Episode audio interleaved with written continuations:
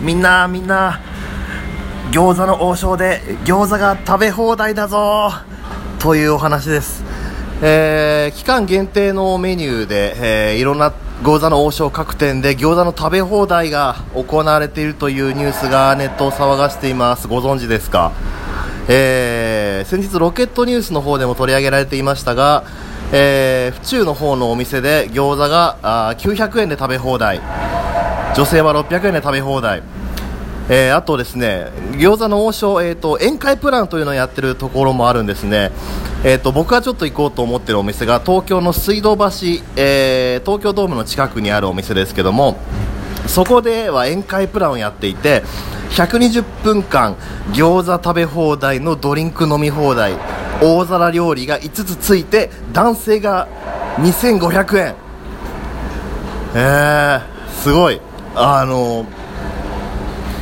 どれくらい食べれるんだろうかっていうのをすごい挑戦してみたいっていうのはあるんですよ、まあ、すごい餃子の王将ってもうねあの席について注文すると大体もう3分ぐらい以内で餃子が出てくるじゃないですか。で早いし安いしうまいしみたいな。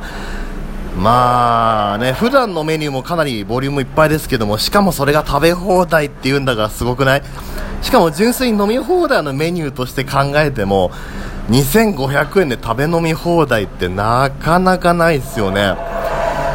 これはねぜひあのー全国各地の王将でやっています。王将のホームページでやってる店舗が載っているので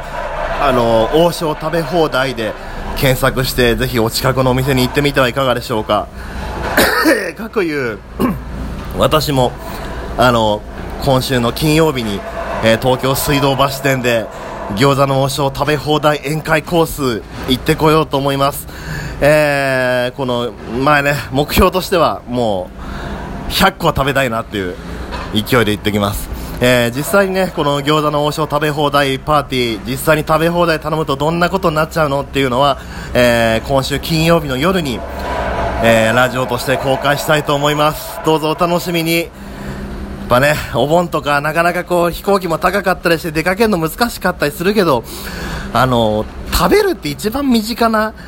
旅かなって気がするんですよね。いろんな味に触れられていろんなおしゃべりもできてみたいな。なんでこうお盆混んでてどこも行きづらいなっていうあなたはぜひ餃子の王将食べ放題行ってみてはいかがでしょうか。